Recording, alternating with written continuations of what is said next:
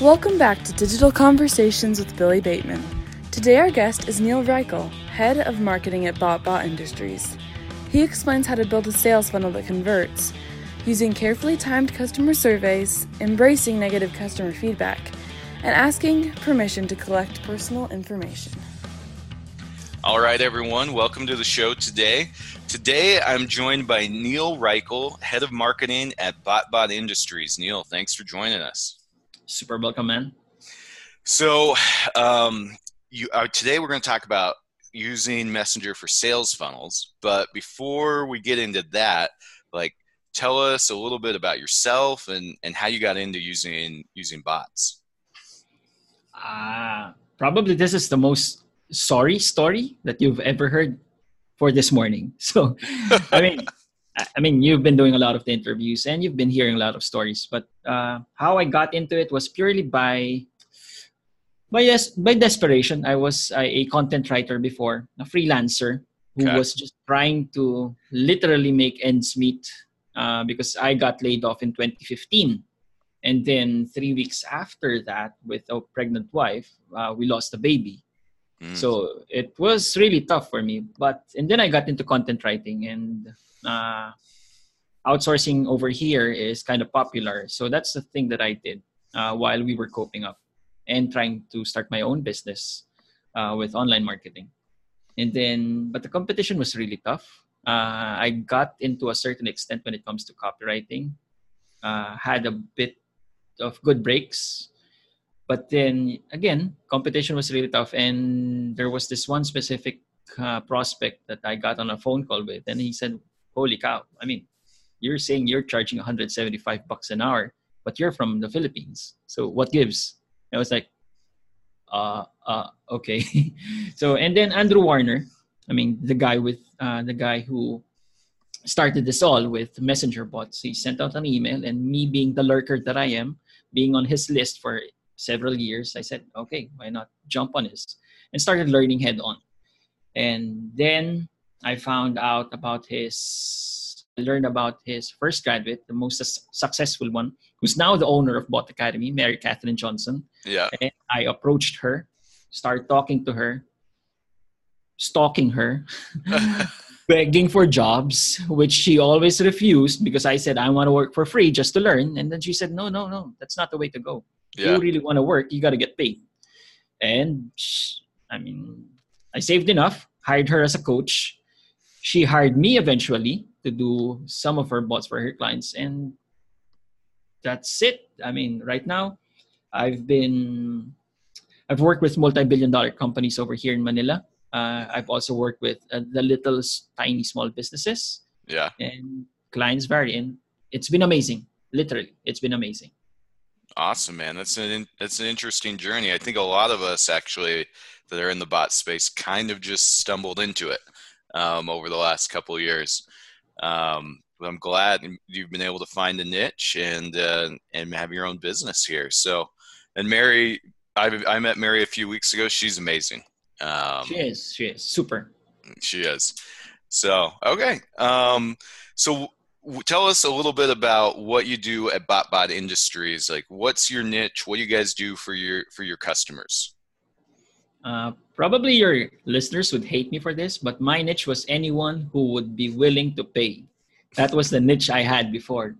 Until later on, after a lot of pulling of teeth, a lot of bills that I had to pay on deadlines, I suddenly realized okay, in order for me to really get my groove and for clients to see the value that I can deliver, I should go for high value clients and focused on brick and mortar uh, clients, brick and mortar mm-hmm. clients who were paying at least 10,000 uh, USD a month in terms of uh, rent for lease. Okay. And the reason why they paid that much is for foot traffic. And yeah.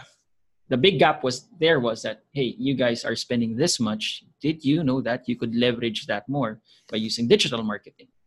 So it wasn't just chatbots, but it was more of um, digital marketing in general. And the chatbot was more of a demonstration, especially with the QR code and it wasn't even the QR code back then. It was the messenger scan code, was which was really clunky, but I mean it worked. And and from there on, I started to focus. Okay, uh, if a client comes up to me telling me, "Hey, can you help me sell this thing?" The first thing I ask is, "Have you sold this before without me?" And if they say yes, how many times, how many units of this thing have you sold before? If it's at least a hundred, okay, let's talk.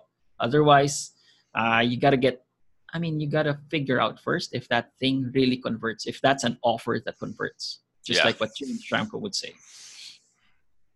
And later on, uh, uh, since I've made the focus, I've been invited in Facebook headquarters over here in Manila, and then started to speak with these multi-billion-dollar companies. And yeah, guess that's it. That's the niche that I eventually stumbled upon after realizing and a lot of teeth pulling.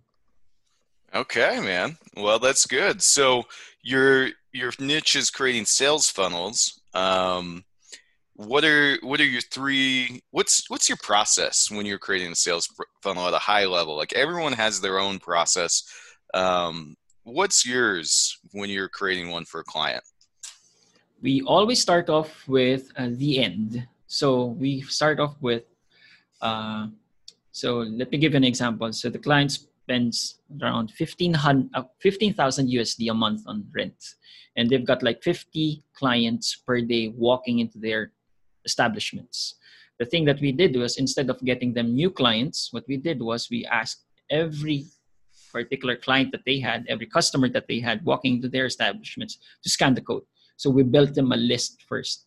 And from building them a list, we did a survey uh, which I learned from the Ask method. And we found out, okay, what was the reason that they were visiting? How many times were they visiting in a given month? Mm-hmm. So we did giveaways in order to, in order for uh, the customers to tell us how frequent they were visiting.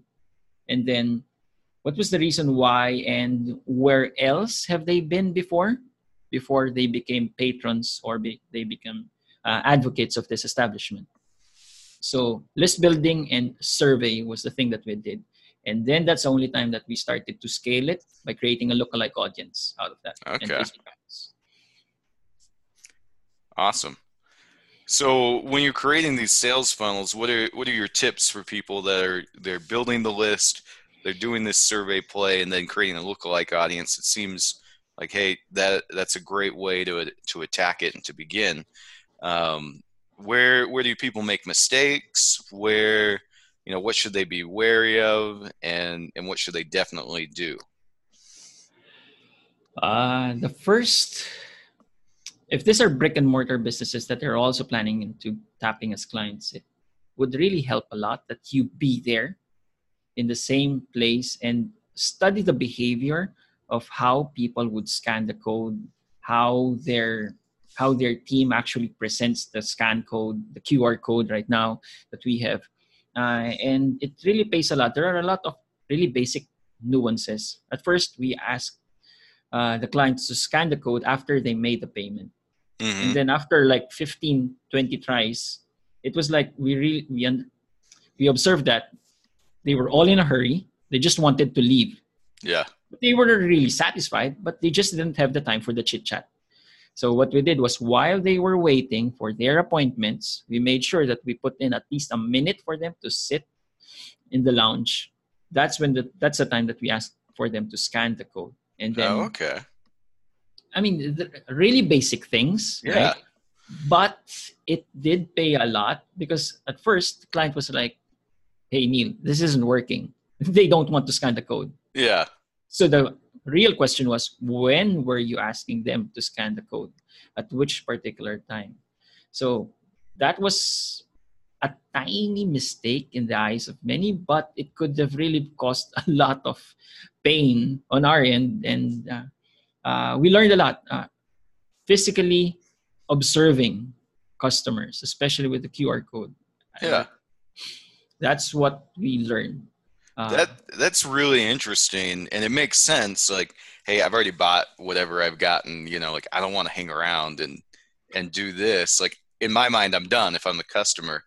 Mm-hmm. Um, but building in like, hey, we have this, you know, minute or two where you're just waiting. Let's do it right then. Like that. I mean, timing is everything. Like, you know, with the bots, I'm sure you've seen that the order of what you ask people does make a big difference usually. Um, and it's the same with this. So that's, that's really interesting. So when, how, how are you incorporating messenger? So you've got the, you've got the, the QR code and they're in there. Um, how are you incorporating messenger? I'm guessing into the survey part of this. All right. So right right after they scan the code, uh, the first thing we have is a conditional logic is is this a new subscriber or not? If it's a new subscriber, we trigger the sequence asking them, uh, how was it? Did you enjoy? How satisfied are you? I couldn't really get into the details with the copy, but it's just a satisfaction survey. Then after they complete it, we also have a smart delay with a conditional logic going to check have we collected contact details already? And we knew beforehand that this is rented property that we're in with Facebook Messenger. So we had to grab contact details right away. We asked for their phone numbers, SMS. We also asked for their email addresses. And we even asked for their physical addresses. We didn't have any idea at all that COVID would be happening like right now. And now that we have their physical addresses, it's a lot easier for the client right now to even send direct mail, which makes them stand out. And the direct mail just says this: "Hope you're well during this uh, during during this thing that's happening to us right now." So uh, we made sure that what the bot does is collect as much information as possible without annoying the subscribers. That was the most important thing that we had in mind with uh, with the sales funnels.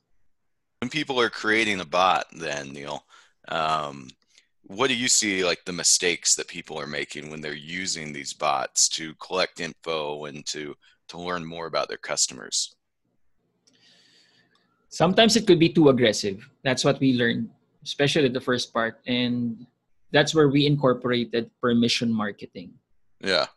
Every time, would it be okay if we ask you for your contact details and put a reason behind it? So I always have this book right with me. It's uh, Robert Cialdini's book called Influence. Yeah. All marketers know this. This is like the Bible for, for marketers. And then uh, permission marketing based uh, plus backed up with a reason for asking certain things, like the request. What's the reason behind the request? Mm-hmm. So one of the biggest mistakes that we committed, I wouldn't say for many marketers, but for us particularly, was that we came on too strong at the very start. But we were quick to notice this. Yeah. When people were, I mean, you would see on your Facebook uh, notifications, on the page notifications, would say, stop asking me. and as soon as we started seeing those messages, holy cow, fix the flow, uh, yeah. delay the asking, let's try to tweak it with a message. And then courtesy actually in technology changes the perspective from the subscriber. So we added, can we ask, would it be all right for us to ask your contact details? And then add the next, uh, add the next, uh, next message and says, the reason we're asking is that in case that Facebook shuts us down, that's what we said. Yeah. in case Facebook shuts us down, we'd still have a way in order for us to reach you and tell you happy birthday. Yeah. That's and again, it was all about the subscriber. You know, that makes sense. Like, you know, it is a bot and people know that, but, you know, let the bot not be so robotic and a little more human. Like, hey, I'm going to ask you this. This is why. And people do respond better, is something we've found as well. Um, give them the reason why, manage the expectation. Don't just, you know, build a bot like maybe a programmer would where they're just like what's your name? What's your email? You know it, at, at, that point all you've done is put a form into into a, a bot interface you know? Um, but that's interesting. And then you know with facebook yeah you're right. Like you're kind of at their mercy all the time. You never know if they're going to shut everybody down if they're going to shut you down and and why you know? They can they can kind of do what they want so that's very true. And you said uh, at the mercy, and uh, we've seen so many stories uh, about um, bot builders wherein the page was just shut down for no particular reason at all. Yeah. Even it was 100% compliant. So always think like three steps ahead. So three steps for us is mobile number, email address, physical address, and then we added a fourth one, which is always collecting a uh, the subscriber's birthday. Okay, and we always use the birthday as a reason to get in touch with them. Yeah, that's that's a great reason. I love it. I love it, man. So, is there what what else should I be asking you? Like, I feel like you've got a lot of knowledge. I don't want to let you go before before we get as much of that as possible. Like, what have I not asked you? And if you're like, if this guy was really smart, he would ask me about this. uh, I think the one thing that's been really stopping me when I was first starting out was the hesitation, uh, worried that I might get rejected yeah. when I start offering this. Uh, and I had to kiss like a ton of rugs, literally a ton of rugs, mm-hmm. truckloads mm-hmm. of trucks. But then I realized that then I realized that uh, the power of actually profiling first your prospects and then approaching them and asking them, is this something that you need? And then giving the option to say yes or no makes the sales conversation a lot easier.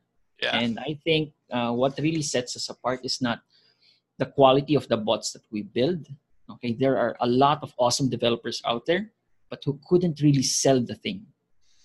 They have yeah. such a hard time. It's like trying to open up their mouths and then just approach someone is like uh, like the death whatever to them, right? But just being openly interested. Uh, uh, one thing that okay, if if there's this one particular thing that I would like to be known for in this interview is this. If you're listening to this and you're a bot builder, number one is build your dream list of 500 make a list of 500 people and this should be entrepreneurs people who have a business mm-hmm. whether it's cold start off with warm first and then just start creating a demo bot create a screen flow create uh, a screen recording on your phone something like that and just start asking is this something that you would be interested in and help your business you can reply with a yes you can reply with a no no hard feelings and then just start the cadence of building that habit of sending these messages over and over. If they say no, don't stop there. Ask them why. Okay, no hard feelings. I totally understand why it's a no. I just want to find out why. And that's where most people stop. They don't ask why. If it's a yeah. yes, people celebrate, do the happy dance, and just like, okay, here's the link, send me the invoice. But they don't ask why. Okay, the why is the biggest thing in order for you to get more sales honestly, that for me is what changed my sales game. You know, that's a great point, man. And you always, when you when you're learning sales, they always say, "Hey, you know, when you get rejected, you should find out why." But so many of us, like, you know, we we get rejected, and we're just like, "Okay, move on to the next one." You know, um, they must like they must be an idiot, or they don't have budget. You know, like whatever it is, we just chalk it up in our heads. But uh, when you do ask that why, it is crucial to learning okay what needs to change in the pitch in the future you know why why was the value not enough for them to say yes because if they saw the value they would find some way to say yes and the relationship that you built even if it's a no. Yeah. the thing that uh, the the number one thing that always happens here is that they know that you build bots. They know this is something that could help businesses and you become top of mind for at any instance that they meet someone who would need it because you created a good impression just asking them why their feedback right? And yeah. this is the rejection that they faced before like okay so he's gone. We just said no and he's gone suddenly gone right yeah are you are you doing that in your own bots where where you're prospecting and people like hey get me out of here do you ask them like okay that's great we can go away but will you give us some feedback on on why we're going to go away? Yeah, we always do. Uh, uh, we learned this from Ryan Levesque. He calls this the "Why Do You Hate Me" survey. Yeah. And, but we don't use we don't use the words we don't use those words anymore since it's like super obvious and people are numbed already to it. But we just go approach them and say, "Hey, this is a, a live person, and we just really want to find out why. What is it? that pissed you off. Uh, we really want to learn from that. Awesome, man. Awesome. Okay, Niel. Well, uh, it's been great having you on. Um, if people want to get in touch with you and continue the conversation, uh, what's the best way for them to get a hold of you? The best way is to find me on Facebook. So that's Niel Reichl, N I E L R E I C H L. Find me on Facebook. That's where you can find me all day long. Okay, man. Well, thank you so much, and uh, we'll chat later. Thank you too. Thank you, man. Bye. Bye.